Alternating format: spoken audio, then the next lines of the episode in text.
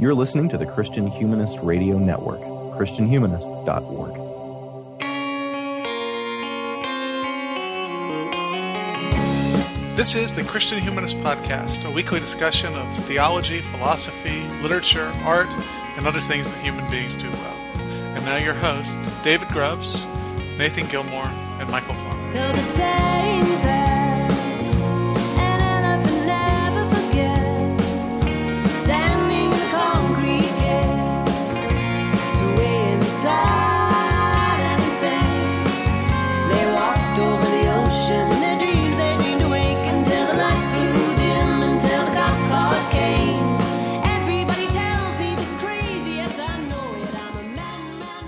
Thanks for downloading another episode of the Christian Humanist Podcast. I am Nathan Gilmour, and I'm a professor of English at Emmanuel College in Franklin Springs, Georgia. I've been away so long from this podcasting thing, I forgot where I work. Uh, coming at you also from Texas is Dr. David Grubbs.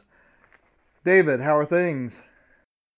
hot, humid, busy, you know, all all the stuff that's normal for being at HBU right now. Right on, right on. And also on the line uh, from Georgia is Dr. Michial Farmer. Uh, Michial, are you also going to talk about the weather? Uh, it's very hot. I am missing agree. the last day the neighborhood pool is open to be here and talk to you guys. So, if anybody is looking for a glimpse into my life post academia, that's what I do.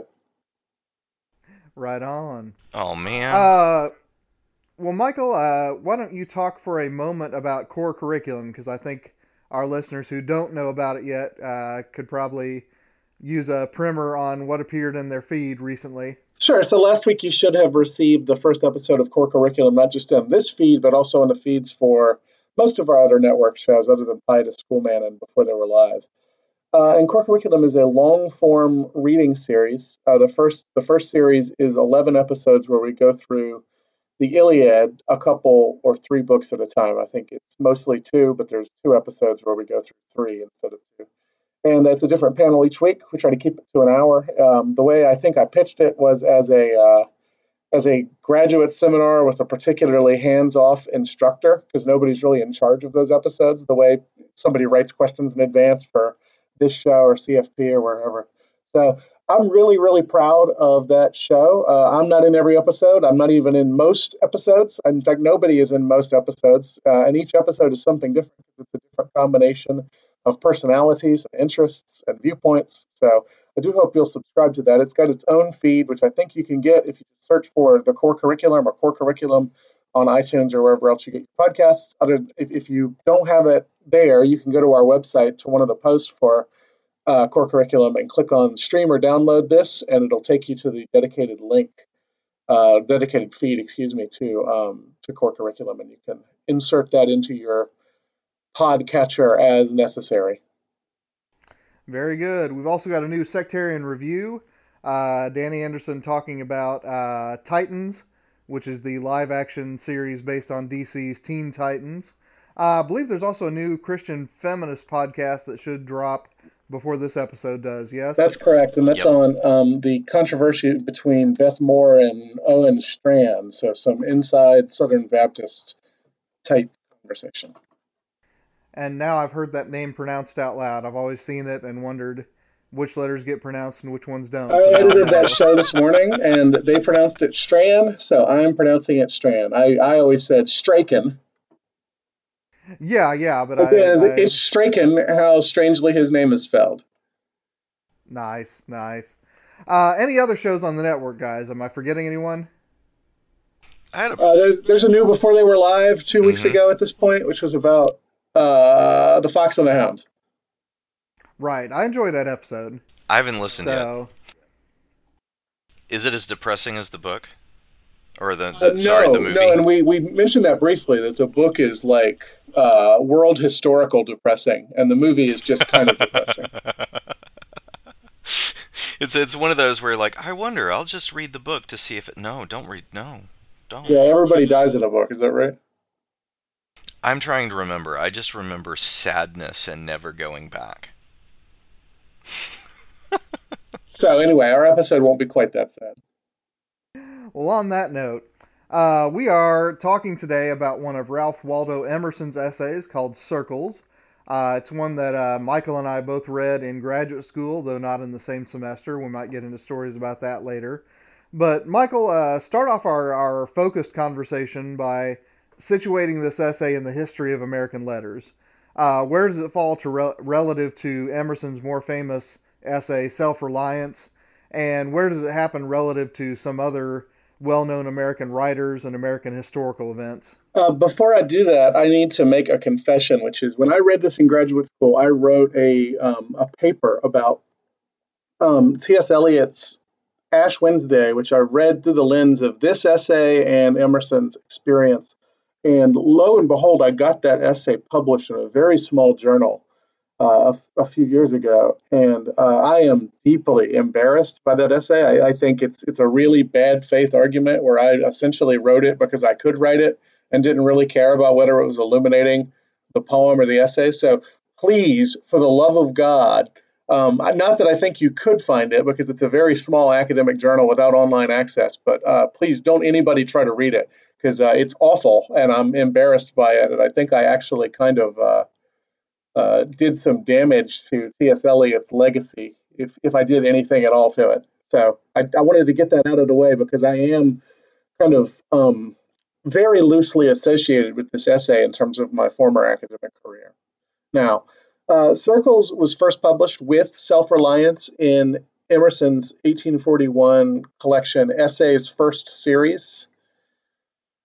Uh, Emerson was a Unitarian minister, and he resigned from the ministry in 1832, so about 10 years before this was published. And he resigned um, not because he thought the Unitarians were a false sect, but because they were actually too orthodox. He didn't like having to serve the Lord's Supper uh, with whatever that means when you're a Unitarian. So he resigned in 1832. And by the time this essay was published, he'd been making a living as a lecturer for about eight years. So that's that's what he did for a living.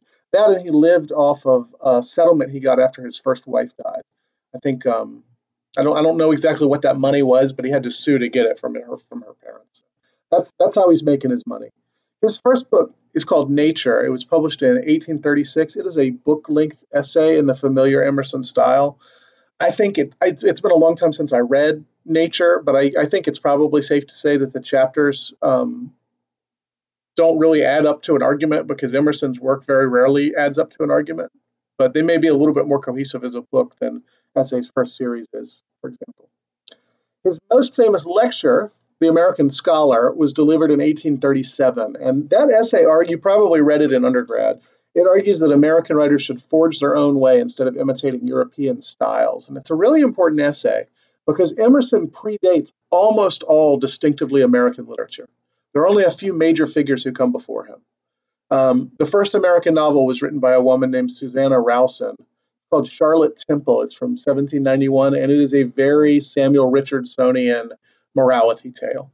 And if you like kind of sentimental novels of the 18th century, Charlotte Temple is probably right up your alley, and it's much shorter than anything Richardson wrote, so that's nice. But you couldn't really call it distinctly American uh, Washington Irving's The Sketchbook, which we talked about in, I think, was it last year or two years ago's Christmas episode? That, that uh, but I don't think it ever reached the public because of my bad recording equipment. I thought we re-recorded it. Maybe I'm maybe no, I'm wrong. We, we didn't, which means we need to do it again because that was such a yeah, fun that, episode. Seriously. Well, there yeah. there is a lost C, uh, CHP episode about Washington Irving's Christmas stories in the Sketchbook that came out in 1819 and 1820 and and there again, it's definitely using European models. So the, the two famous pieces in that book are um, The Legend of Sleepy Hollow and Rip Van Winkle, both of which have American settings, but they're American retellings of European folk And then half the book takes place in England. So again, difficult to call that distinctively American.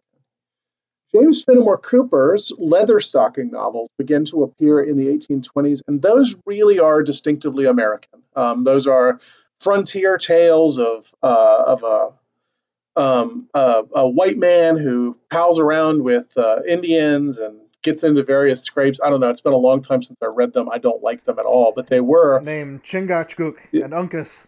They were a huge popular success. Um, probably, I would say, best known today for the semi faithful film adaptation of The Last of the Mohicans from the early 90s, and uh, for a truly brutal, excoriating essay written by Mark Twain called Fenimore Cooper's Literary Sense. Um, but I, I, think if you're talking about distinctively American authors, you you do need to think about Cooper as one because while his his writing might be still pretty European uh, influenced, the the topics and the themes and certainly the settings are all um, American. And then the other person we have to mention is Edgar Allan Poe, who had been publishing since 1833 to some success. Uh, Emerson hated Poe. He called him the Jingle Man, uh, which I think is a shot at the poem "The Bells." If you know that poem, the Poe poem "The Bells." I think. Oh, I, do I ever? I think that's why he calls him the Jingle Man. Uh, in, in, return, um, Poe calls uh, the literary scene in Concord, Massachusetts, where Emerson lives, the Frog Pond. So there was no love lost between those guys. So this, this is this is where Emerson is. Uh, in a real sense, he is inventing or helping to invent American literature. Um, I think there's a pretty good argument to be made, and it was made in the New Yorker by I think the guy's name is Dan Chiasson a few years ago. That he doesn't actually invent American literature, but he kind of lays out the rules by which people like Walt Whitman are going to invent it. And in that sense, Emerson's important work is his essays, for sure. Um, though some of his poetry is all right. Have either of you read his poems at all? Oh, I feel like I did, but it was years ago, and I couldn't name two of them. Yeah. Ditto. Brahma is the one people sometimes read, and I, I, like one called Each and All, but they're not they're not world shattering. The way these essays really, in some sense, are. He's inventing a new style of essay writing, as far as I can as far as I can tell. He's kind of going along in that Montaigne mode, where it's very discursive. Um, but I I think he's much more discursive and much more mystical than Montaigne is, and in some ways even more skeptical. But we'll get to that uh, later. Have I left anything important out, Nathan? I didn't. It, it, occurs to me I didn't talk at all about any of the political events going on in 1841. Well, I wondered. Uh, you know, of course, the Mexican American War is kind of the defining political moment for Henry David Thoreau. Does that have any influence on Emerson's essays at all? Not that I can think of, slavery becomes a big deal for Emerson after he writes the big the big essays. I don't remember him talking about the Mexican American War, but that doesn't mean he doesn't because anybody who's read Emerson knows it's it's very hard to catalog the essays because each sentence is unrelated to every other sentence in the essay. Yeah, I got you. It's, I got it's like he he wrote a series of bumper stickers and threw them into a big vat and pulls them out one by one. So nice. he very well may uh, reference the Mexican American War somewhere, but nothing nothing strikes me, nothing jumps out at me about him and the uh, Mexican American War. Okay, fair enough. Fair enough. Well, David, let's uh let's dig into the essay itself. The impermanence and the flux of the world uh, are not new themes. We can find them in Heraclitus in you know ancient Greek philosophy, uh, but there's certainly themes that run through this essay, and in some ways, uh, I, I kind of hear an inheritance from medieval writers like Boethius and Dante and such uh, about the sublunar and all that. But the flux seems more pervasive here somehow. What do you make of all that? Yeah, I, there's there's a bit of that, especially towards the beginning. Uh, but the tone of it is the tone of it seemed to me to be the first thing that changed. Um, his uh, his discussion of of uh, sculptures melting away like statues of ice um, to someone who was thinking from a more maybe neoclassical perspective, uh, that would be a moment of tragedy. Um, new arts destroy the old uh, for someone uh, like a Chesterton, uh, that would be a sentence to be read in a tragic vein. But the further the further you go, the more you realize he's actually kind of stoked about this. Uh, it's a very positively flavored impermanence because that sort of cycle of displacement of the old by the new, um, this destruction that you know leads to creation of something else uh, is is a moving inevitable movement towards what is great.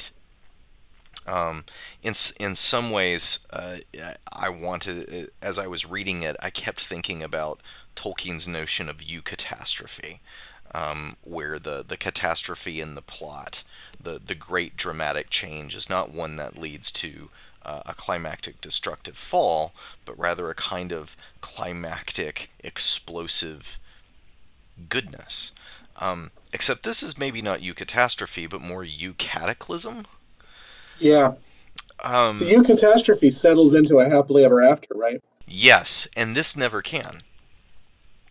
Um, the burning of the old in order to see what new comes out uh, almost uh, almost seems like a, a, a positive good. It's it's not just a statement of what is, but that uh, the man of genius, the great man, the, the the one who is truly sort of enlightened to the cyclical nature of the universe, um, is is excited about it and will do do what he can to to to bring it about within in, in a in a local way, um, even even at the level of conversation.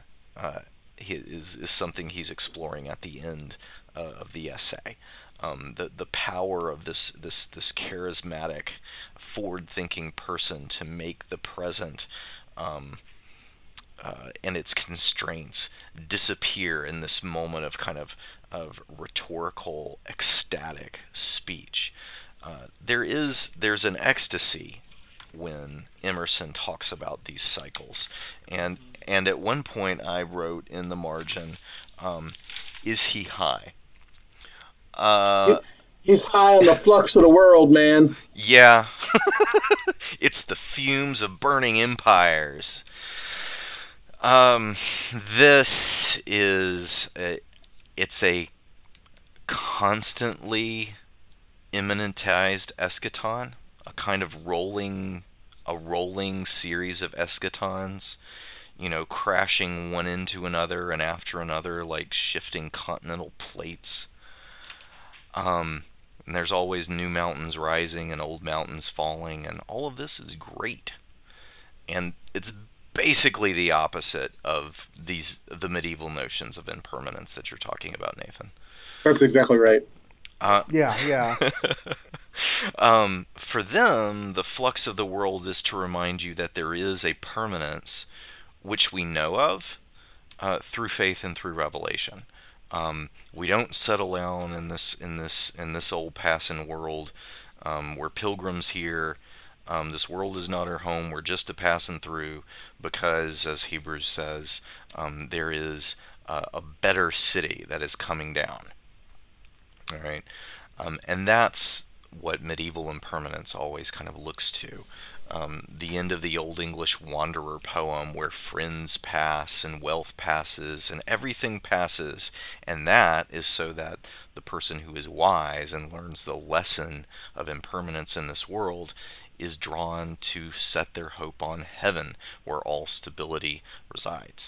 Um, and uh, as I was reading uh, too, I was thinking of that old uh, that old Scottish poem, um, "The Lament for the Makers."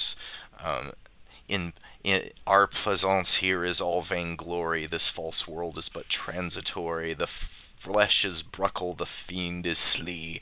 Timor mortis conturbat me. All right, the the fear of death disturbs me. The state of man doth change and vary. Now sound, now sick, now blithe, now merry. Now dense and merry, now like to die. Timor mortis conturbat me. Like that's that's what the Middle Ages does when it looks at the passing, the impermanence, and the flux of the world. It's driven to con- it's driven to try to find some kind of stability beyond the circle of the world. But for Emerson, the circle of the world is the only thing there is, man, and he's going to surf it like a tidal wave into the void. Well, part of that is his pantheism too, right? So, so what that medieval vision requires is a God who is outside the the flux of the world and unchanging. For for Emerson, God, the world, you, everything else are just manifestations of the same oversoul, as he calls them.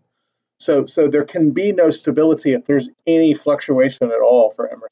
And and you're right. I mean, he's he is he is riding that flux like a wave. He he loves it. He says late in the essay that his goal is to unsettle all things, which is not the Emerson people think about. I think Emerson has three essential essays, and he has three essential 19th century heirs, and each one of them corresponds to an essay. This is my theory.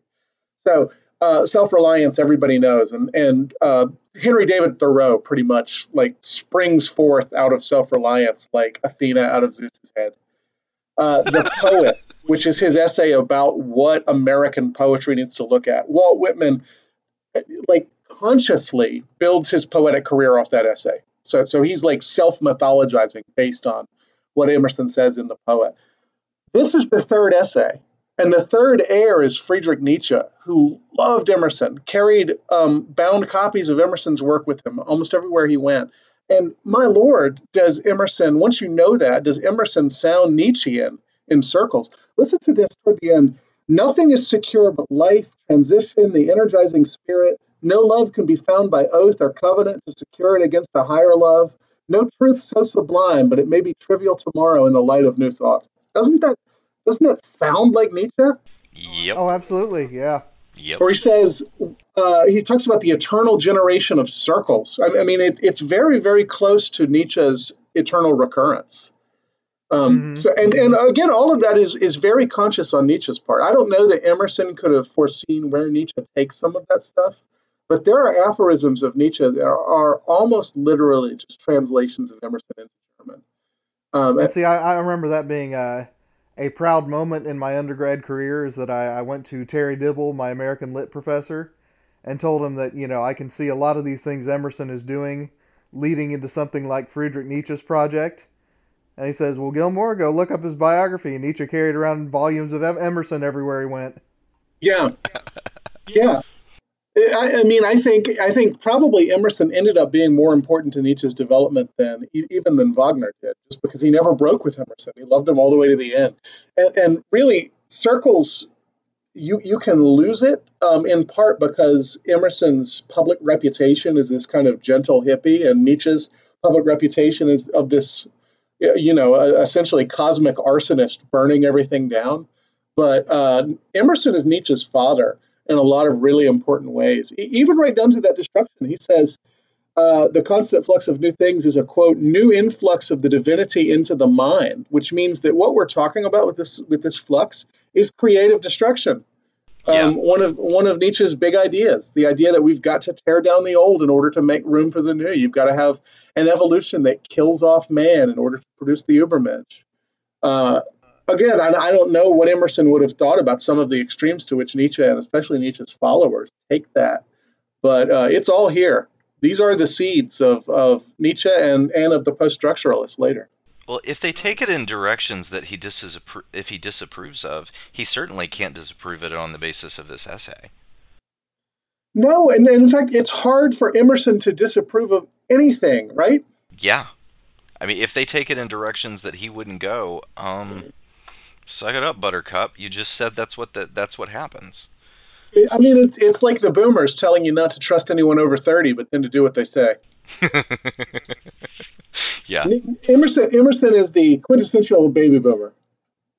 Yeah. Nice. I mean, this is all well and good if you're the one surfing the wave, but if you're the one that the wave is falling on, um, and you're still cackling with glee, like that, that's that's that's that to me is just another level of madness. Michial, I- I've got a, a question going the other direction. Uh, as far as you know, uh, was Emerson familiar at all with Goethe or Hegel? Because those are two more figures that I definitely hear going on here. Or was it just kind of atmospheric this this notion of historical pantheism? Yeah. So um, in 1850, that's nine years after this is published, just for reference, he puts out a book called Representative Men, which is a collection of lectures about um, the people he finds great. Uh, so he talks about Plato. He talks about Swedenborg, which is kind of crazy because nobody thinks about Swedenborg anymore, but it's the 19th century. So everybody who's even a little bit weird is thinking about Emmanuel Swedenborg. Uh, he talks about Montaigne appropriately. He talks about Shakespeare. He talks about Napoleon, and then he talks about Goethe at the end. I will admit, I haven't read Representative Men, so I don't know exactly what he says about Goethe. Nor do I know if he if he really talks about Hegel at all. I know that um, the doctrine of transcendentalism, as Emerson puts it forth, to the degree he puts forth a doctrine, um, and it's not just a kind of collection of poetic aphorisms, um, is based on a misreading of Kant uh, in the Critique of Pure Reason, Kant's language about the transcendental. Uh, Emerson misunderstands that as you know a completely reasonable thing to do since it's incomprehensible, and, com- and comes up with this thing we call American transcendentalism. So my guess is he would have seen in Hegel um, something uh, something of a kindred spirit, but I don't know exactly whether or not he actually engages with Hegel. Okay, I gotcha. I gotcha. When was Hegel writing, Nathan? Oh goodness. Well, I, the question didn't occur to me till we were already recording, so I didn't look that up. Um, so I, I'll, I'll I'll just pass on that one and say, listeners, if we have any Hegelians out there, you can enlighten us here. Because Emerson's trip to Europe is like 1833, and so he meets he meets a lot of the important figures of European Romanticism. And I, I my understanding is that's kind of his exposure to a lot of these ideas. So I, I don't know if, if Hegel is writing if if phenomenology of Geist or whatever comes out after that. I'm not sure. I'm not sure the degree to which he would have been interested in it. But I don't know. I'm not an expert on Emerson exactly. I've just read most of the early essays. Okay. Well, Michial, I want to throw another uh, term into the stew here, and that is generalization. Uh, what I take it to mean in this essay is the capacity for the intellect to situate previous intellectual moves in a more comprehensive system. And it's one of the iterations of the concentric circles that this essay involves. So, to what extent would you call this a, a poetic iteration of Enlightenment notions of progress? And to what extent is Emerson doing something genuinely different here? Well, and, and weirdly, like this is the thing that sounds a little bit like Hegel, right? That that each generation is making a synthesis of generations that come before it. Oh, sure, sure. Um, what he says is that every human action or every human thought admits of being outdone. That's his that's his phrasing, and that means that all our actions are temporary and heuristic. They're going to be forgotten and they're going to be replaced and reinterpreted and reorganized by later actions. And not only, by the way, is there nothing you can do about that? Uh, that's a good thing. And, and I think this is what David was getting at when he said that Emerson could hardly complain about the use Nietzsche's putting him to, because this is what he says we all do. That's what generalization is. And because of that, he uses both positive and negative images of change. So, progress, if that's what we're talking about with generalization, is something that is both painful and uh, beautiful. Progress is the only thing that makes it possible for us to succeed, right? So, progress clears away the past for us to kind of stand there and do our thing, shout to the heavens, or whatever Emerson wants us to do. Um, but once it makes our success possible, it's also progress that destroys it. So you shout to the heavens, and then you are immediately cleared away to make room for a new generation um, doing the same thing. It opens another image you might think of is it op- it opens a pit underneath what was new. So so when something is new, it gets stale, and then it just the, the ground opens up and swallows it, and it's it's not important anymore, or it's it, at the very least recontextualized. And uh, you might think there like the circle of life type thing, where a tree or whatever dies and is reincorporated into the ground, and then um, and then serves as sustenance for future trees. It's not that the tree disappears; it's just, it's it's been generalized, right? All its molecules have been redistributed, and and maybe that's what we're doing here. With that in mind, I think it's really interesting that he has a vision of technological disruption, uh, w- which I wasn't ready for, um, probably because I tend to read Emerson through Thoreau, um, and Thoreau would hate uh, this quote. Uh, new arts destroy the old. See the investment of capital in aqueducts made useless by hydraulics, fortifications by gunpowder, roads and canals by railways, sails by steam, steam by electricity. Very un-Thoreauvian, right? Thoreau is so skeptical of, of technological advancement and what it's destroying, and so is Emerson elsewhere. Um, so in self-reliance, he makes a co- comment about uh, learning to uh, forgetting how to tell time with the sun because you have a wristwatch. Here, he seems to say that the wristwatch destroying the sundial is, you know, if not a good thing, it's beneficent. It it um, it allows us to move forward to generalize these new truths, these new ideas, these new facts. Although he doesn't like the word fact, they're, they're uncomfortable at first, and then we generalize them, we get used to them, and they become just part of the structure of our life to be wiped away and regeneralized by the next generation. I don't know if that's the vision of Enlightenment uh, progress. Probably not, because we're not progressing toward anything. Um, as we discussed earlier, this is a cycle. So everything's going to get wiped away, and at no point are you ever going to get to the, the perfect society. I don't I don't know in the Enlightenment well enough to know whether um, how eschatological that really was. Uh, I, I like David's earlier image of the permanent eschaton. Right. Well, I mean, there's there's no such thing as the Enlightenment, and it's a good thing too. Uh, different figures have different visions of what's coming. So, I mean, you know, for instance, you know, to go back to Hegel, uh, his his notion of progress, I mean, sounds a lot like Emerson's here. Uh, it is something where each revolution is, by definition, unimaginable to those before the revolution. So, therefore, the categories of, of good and evil aren't really uh, intelligible in the new order. Well, that does sound very much like this essay. Oh, maybe he, here's a question: Was Hegel familiar with Emerson? This is something I should have researched before we started recording, but again, the questions didn't occur to me till our conversation got rolling. Nathan, I try not to think about Hegel any more than I have to. So I, I, I, feel, I feel like this, as someone who's read this essay so many times, I feel like I should have thought about it, but I didn't. Like he didn't even come to mind. I will say that Emerson belongs to a generation that is skeptical of Enlightenment claims, but they're not skeptical of every Enlightenment claim. You know, so I, I think the idea that progress exists in some form is is obviously uh, obviously belongs to Emerson, but uh, I don't know I don't know who in the Enlightenment it would look like. It seems like this view, even though it does have that that's that sense of progress and even forward progress, um, I, I I have a hard time though imagining someone that if this was their view, being able to take the kind of self-satisfied stance of of knowledge that uh, is is sort of I guess stereotypical of the Enlightenment towards eras that come before it. Yeah. Um, like that you can't really say, oh those, oh those benighted souls sniff. I mean, it it would be like you know this wave that hits the beach sniffing at the one that hit the beach before it, and when here comes another after it, and an infinite number after it. I mean, no one's really in a position to look back at what came before it and go, "Oh, you you you saps," because none of this forward progress is really, in any sense, an achievement. It just always it just seems to happen, unless I'm misreading it. No, and and yet, is humility the virtue that comes to mind when you think of Ralph Waldo Emerson?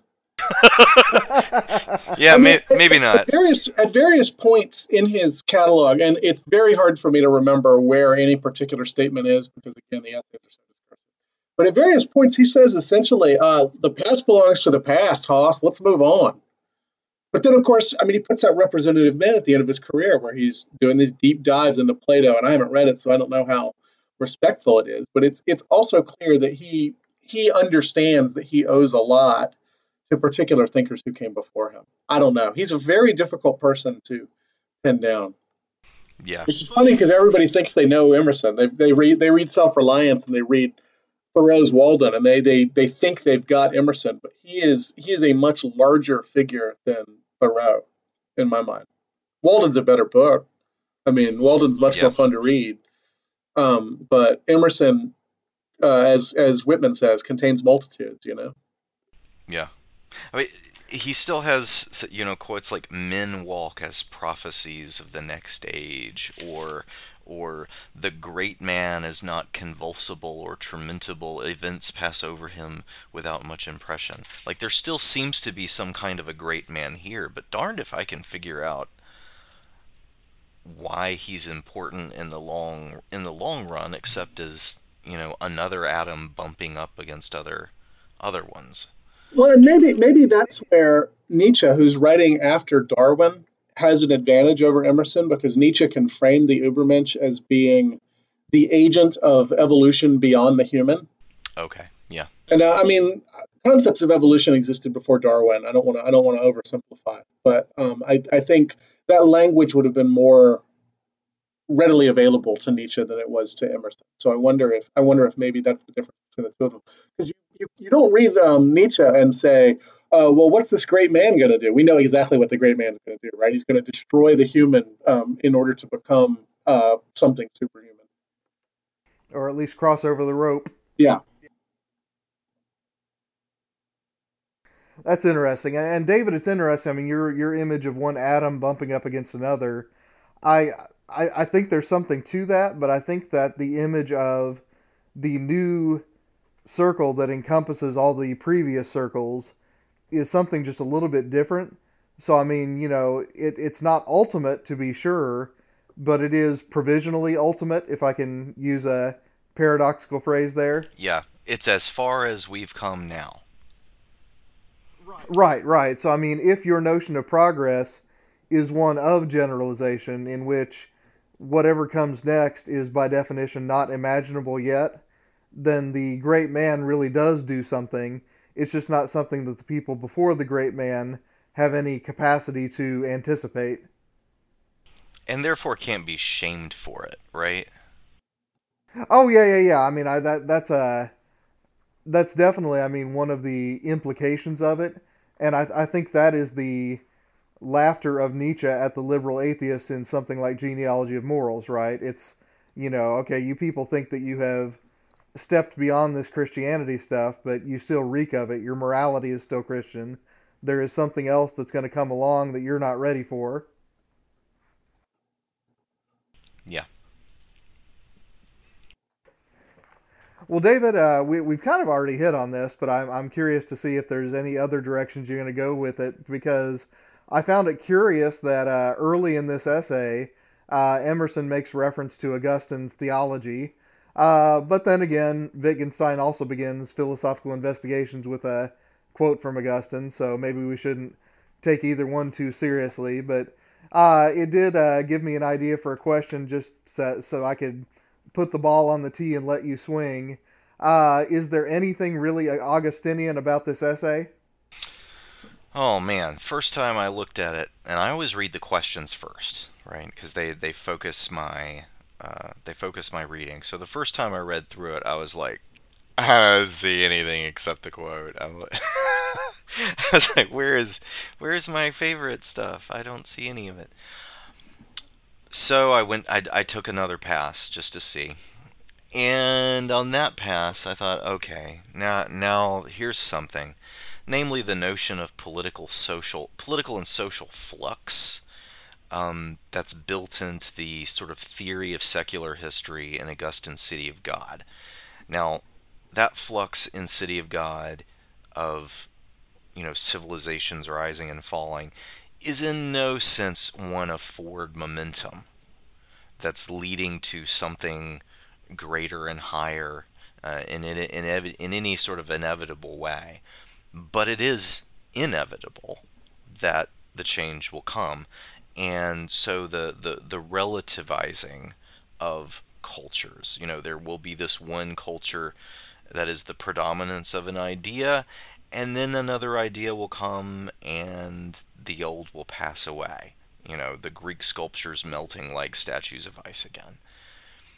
And not exactly augustinian entirely but uh, there is still that that sense in which this is a view of of history that um, attempts to extract the reader, the thinker, uh, from the verities of their cultural moment and turning too many of the locally local geographically local historically turning too much of what is locally true into what is kind of conceptually permanent um, so you know this this life is transitory, and that and that means don't get too attached to Rome, you guys, for Augustine. Um, another thing is the sense of personal smallness in the face of a transcendent reality that is always pushing beyond that that personal mental smallness's ability to grasp it. Um, and we get a lot of that in Augustine's Confessions, where he's very self consciously thinking about whether or not God can fit in his noggin, more or less. And some of that seems to be going on too. Um, you know, however human thought has gone, there's always a little bit further that it could go. Um, the the the unattainable is a moral fact. The perfect that's always ahead is always there. Um, those are some things that are related, I guess. Some differences. Um, his exuberant great man hubris. Uh, yeah. not not super Augustinian.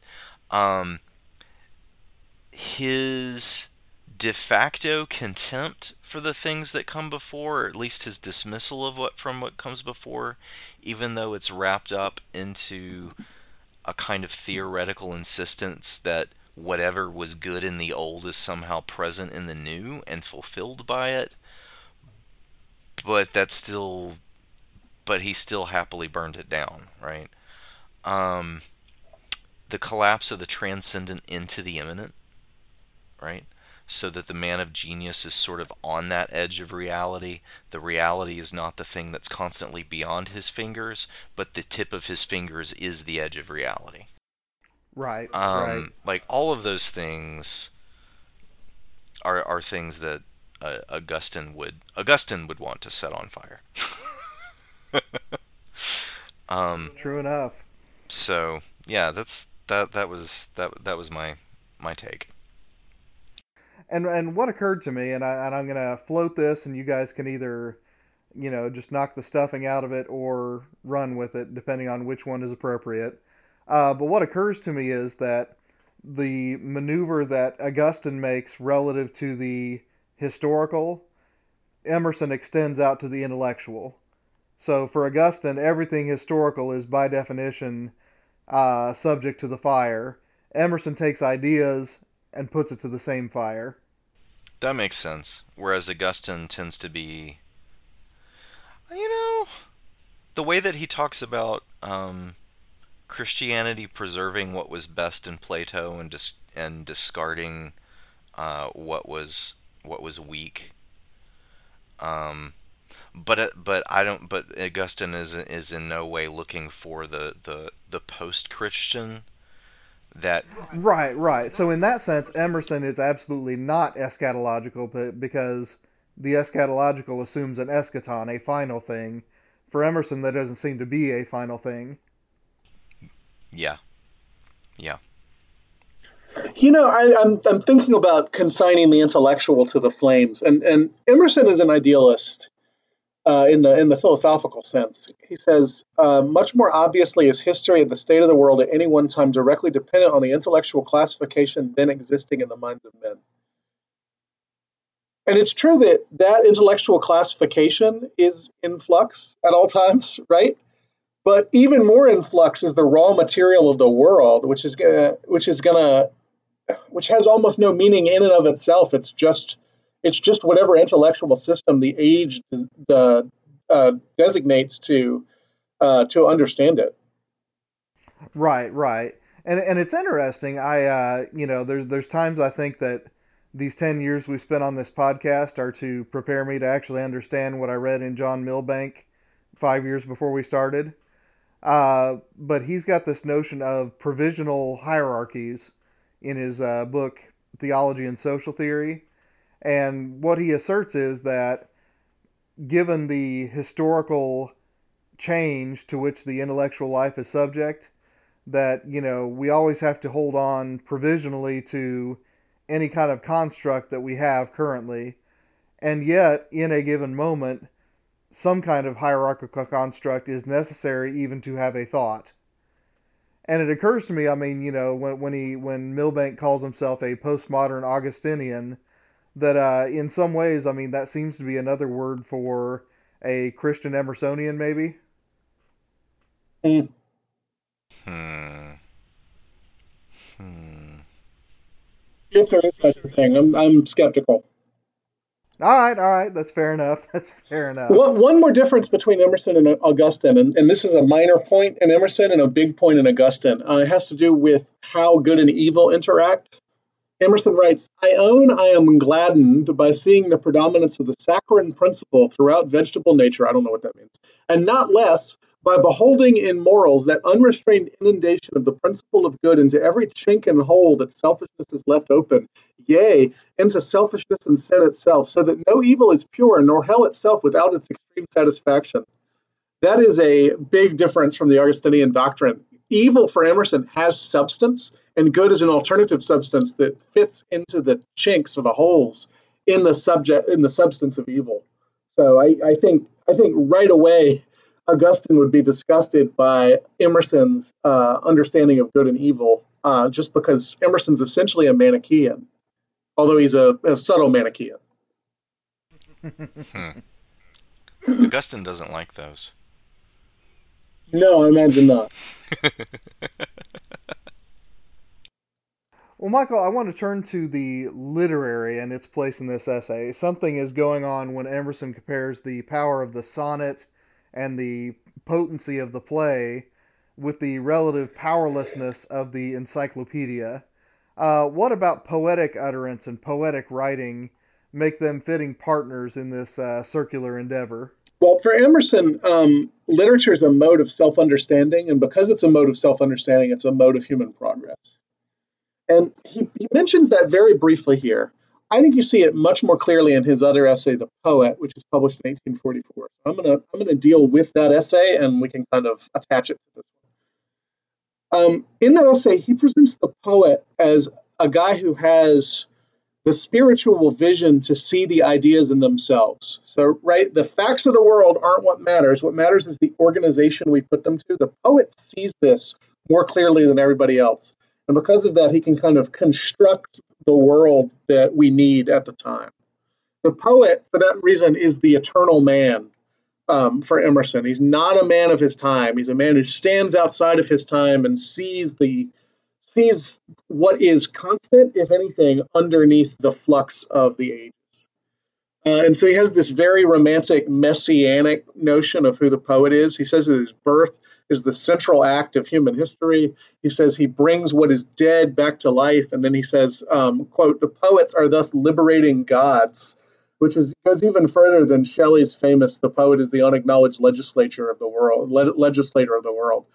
So I, the, there's a huge place for art in, in what Emerson is doing here, um, and, and and especially it stands over and against what the scientist is trying to do. Because the scientist is just playing around with the individual facts, and the individual facts are what is most in flux.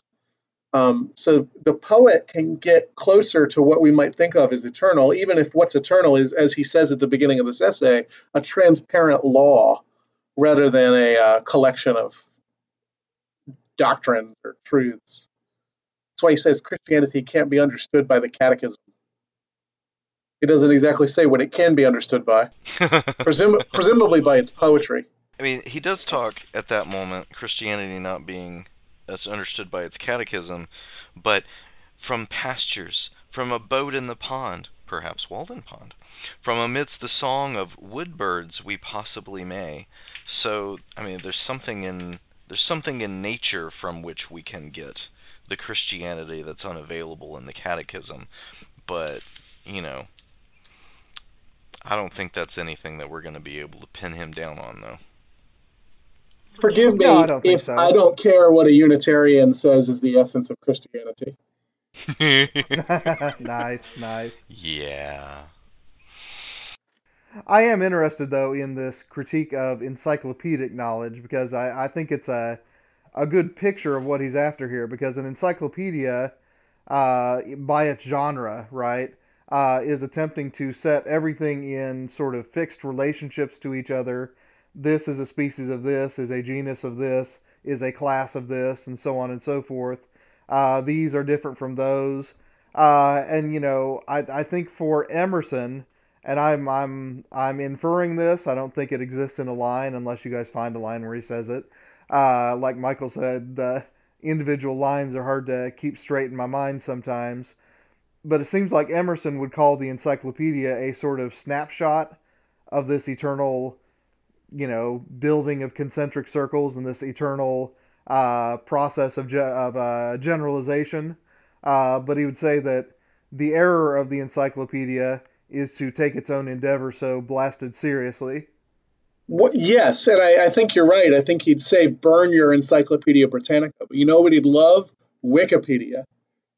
With this, this it, it's, a, it's a system of knowledge that's never complete, Yeah. right? Yeah. Well, or even even if we don't go to the much maligned Wikipedia, uh, replace the Webster's Dictionary with the Oxford English Dictionary. Mm. Yeah. I, the the submersion of the I always get these mixed up. Let's see if I can get them right. The submersion of the synchronic and the diachronic Yeah, yeah, Yeah. is is what's really really interesting here.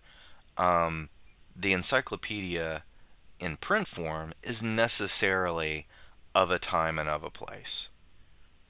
Um, Wikipedia, not just because it always expands, but because it's constantly capable of revision, is never going to be presenting that kind of synchronic vision of one set of print encyclopedias in a particular edition.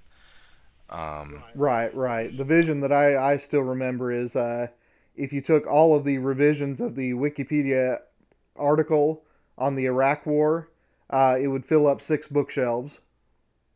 Yeah, and and ten years from now, it'd, it'd fill up forty. Like I, I um, I, I really think Emerson would like that. I, it's it's important to remember that when he talks about circles, the primary metaphor here is not going around in a circle. I think that's a secondary metaphor. The primary metaphor is expanding circles. So you, you, you, you have a small circle that becomes a larger circle that becomes a larger circle, and the circle is forever expanding. That is a description of how wikis work. Right, right. And if in your triumph you draw a bigger circle that encompasses all the rest of the circles, that's what history does. But it's also going to draw a circle that also encompasses your circle. That's right. It, so it, the, the, that that expansion never stops, and because of that, I, I do think it's fair to think of that secondary metaphor as coming back around. Um, because you you get big enough, and eventually you're just going to be small again in a weird way. You know what I mean? You- You're you're going to see that you're not really making any progress, even though you're getting bigger. One thing though, uh, he calls he talks about continually drawing the circle around the other circle.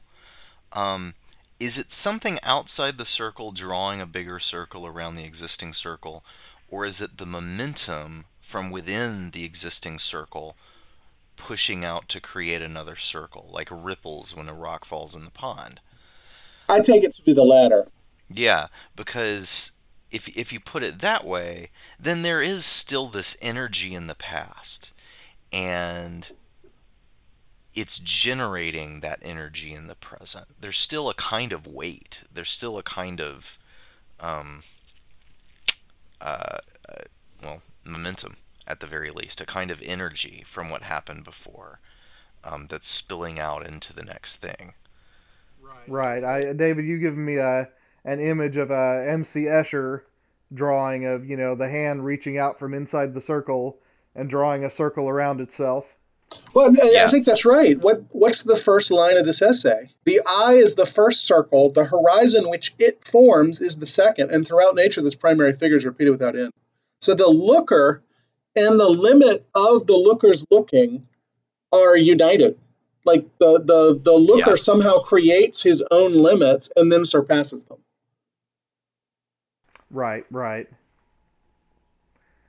And and to loop back, I mean, I think this is one of the places where it's definitely not an Augustinian essay because it doesn't have a sense of the infinite as truly infinite. The the concept of infinity that emerges is always simply n plus one Yeah.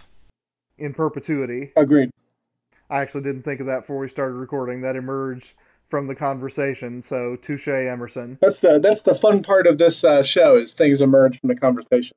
But I mean, yeah, that's that's exactly right. So um, when when Christians think about infinity, maybe when realist Christians think about um, infinity, they think they think about something that actually exists. When Emerson's talking about infinity, he's talking about our inability to exhaust. Right, right. That makes sense. Yeah. Well, David, uh, I want to talk about saints uh, because Emerson makes a, a weird claim at the end, or not necessarily a claim, but he, he, he takes a weird swerve at the end uh, when he calls the virtues of society the vices of the saint.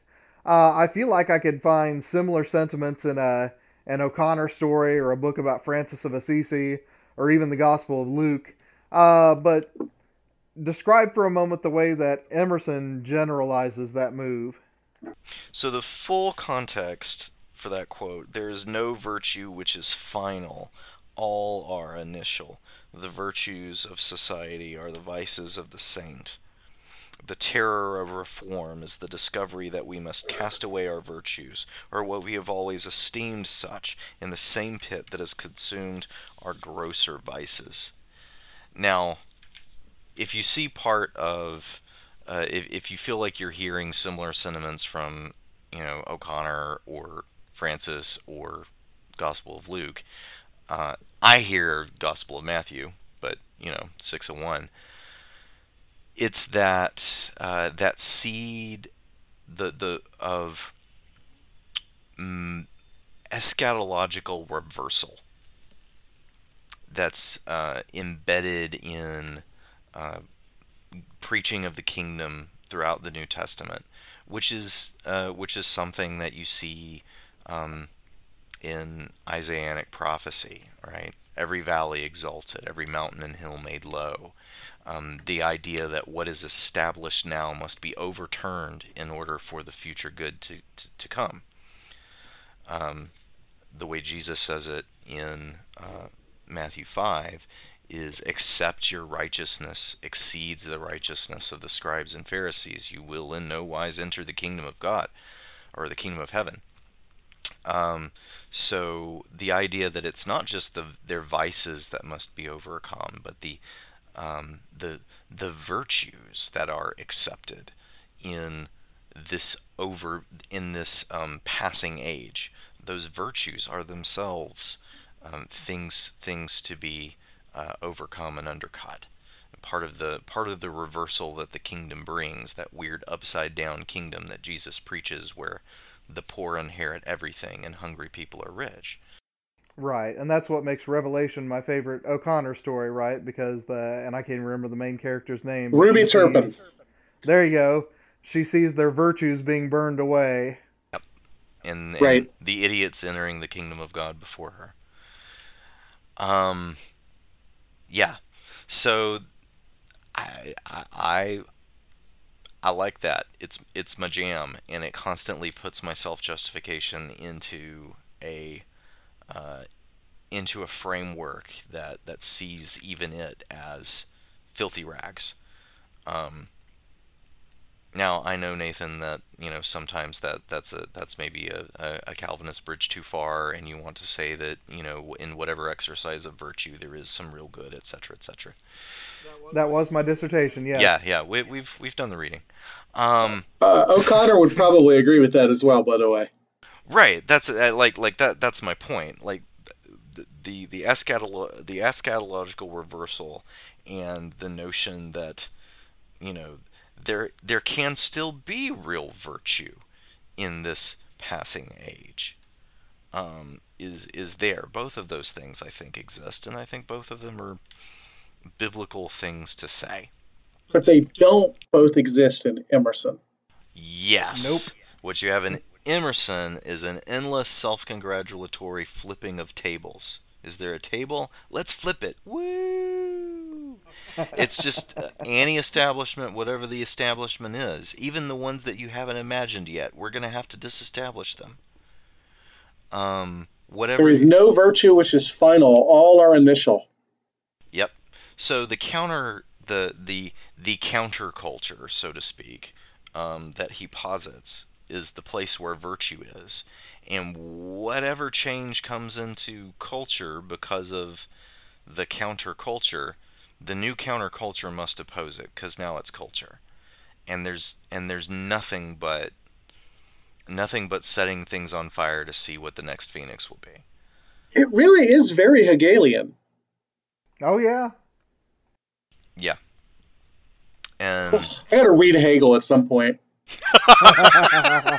and, Well, I mean, is, is it coming up in ten or twelve years on uh, core curriculum? Um, yeah, probably.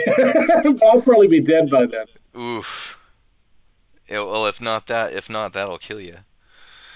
No, by, by by then the next generation will be running that show. It'll be um, it'll be Micah Gilmour and uh, and Arden Grubbs. No, man, they're gonna set that on fire and rise like phoenixes in order to in, in some new new enlightened age. Did you just say Phoenixes? That's I, awesome. I was gonna say he just pluralized Phoenix like a boss. That's the kind of content you can't get anywhere else, folks.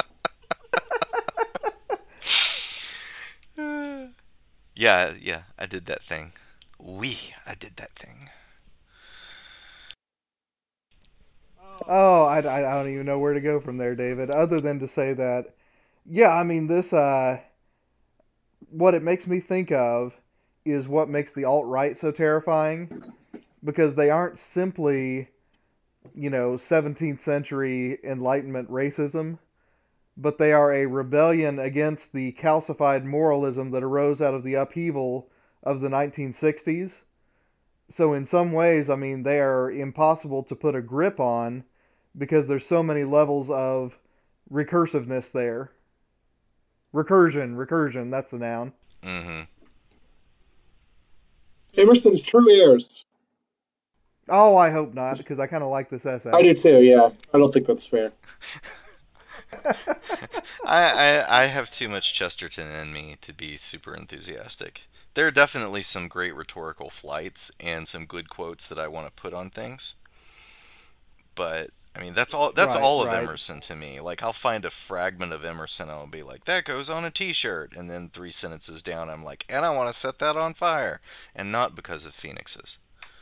Well, well, David, as we discuss on an episode of the core curriculum that our listeners will have to wait for, I've got a lot more of the old pagan in me than you do, I think. It's fair. Do you find Emerson pagan? I guess I guess that um, eternal recurrence bit that Nietzsche gets from him is is pagan in its way. Yeah, yeah. I mean, I, I find him a a, a prolegomena to Nietzsche, and therefore I find him pretty much neo pagan. Uh, I'm fine with that as long as you you, you you've also got to think of those other two sides of him though. Because if he if he brings us Nietzsche, he also brings us Whitman and Thoreau, and those three guys are very very different people. Oh, absolutely. Yeah. I mean, you know, like uh, as you as you uh, appropriated Whitman, he contains multitudes. It's like how uh, oh when I interviewed Merold Westphal all those years ago, he he said something I've never stopped thinking about, which is that um, Derrida is the radical son of Heidegger, and Gadamer is the conservative son of Heidegger. Yeah, that's right on target. Well, at any rate, guys, uh, I, I don't know if our listeners are still with us or not at this point, but I have a hunch that most of the essay I've left unexplored today. So I want to take it around the horn here at the end. What conversation rooted in this essay could occupy another hour if we let it? Uh, when you've outlined your episode that is not to be, Michial, pass it along to David. The question of friendship um, in this essay is interesting, and he has another essay called Friendship, which I haven't read in many years, so I don't know how much this dovetails with that. All my books, I should say, are in a uh, pod in Powder Springs, Georgia, uh, waiting for us to buy a house to move them to. So I, I my my library is severely curtailed at the moment, and I don't read very well online. Uh, okay, so he says a man's growth is seen in the successive choirs of his friends. For every friend whom he loses for truth, he gains a better. And I just wonder if Emerson thinks that this is always an upward motion. Because surely we lose a lot of friends without gaining any real spiritual growth out of it. He acts like when you jettison a friend, it's because you've grown past them. And I think sometimes it's probably because you're regressing or because they're growing past you. He also has a rather consumerist vision of what friendship is. He says that we give up on people when we discover their limitations. So our the falling apart of our relationships is not a matter of our fallenness, it's a matter of our finitude. We exhaust our friends' personalities and then we move on to new friends. Which is That is horrifying. it, That is it- it really is, and it, maybe it's not horrifying if you think of yourself as the Emerson, but if you think of yourself as Emerson's friends, like how long is it going to be until my friends discover my limitations, decide that they've used me up like a pack of cigarettes, and uh, and throw the empty carton into the trash can. You know, a man is not an orange. You can't eat the fruit and throw the peel away. You're you're wel- you're welcome for that anxiety, listeners. Nice. So, I mean, I, of all the demonic things in this essay, and I, I think there is a kind of demoniacal quality to this essay, this one might be the most demonic. Like this, this is the one that hits us uh, the closest to to who we are on a daily basis. My goodness. Yeah. David, what do you got? that bit stuck out to me, uh, and as I mean ex- everything that you just said, Michial, but it's it's just exceptionally ugly. Um, and he must have been an exhausting person to be around. You know, uh, especially if if if if you were one of his friends um, who read this essay and are like, oh, now now I know why I feel so hollow after conversation with him. Um, yeah. The the other thing that I thought was really funny uh, is in the paragraph before the virtues of society or vices of the saint. Um, in the one before that, buried in in all of that, you know, overthrow of of of you know the existing values, etc. Uh, is one man thinks justice consists in paying debts and has no measure in his abhorrence of another who's very remiss in his duty and makes the creditor wait tediously. But that second man has his own way of looking at things. He asks himself, which debt must I pay first? The debt to the rich or the debt to the poor? The debt of money or the debt of thought to mankind? Of genius to nature? For you, O broker, there is no other principle but arithmetic. For me, commerce is of trivial import, and so forth. I, there's a guy who's missed some payments. Well, I mean, Right. I bet commerce isn't so trivial when he's charging for his lectures. right but uh, like I, I i love that that one little moment where i am above such crude things as debts how very convenient um yeah That, that feels very thorough to me.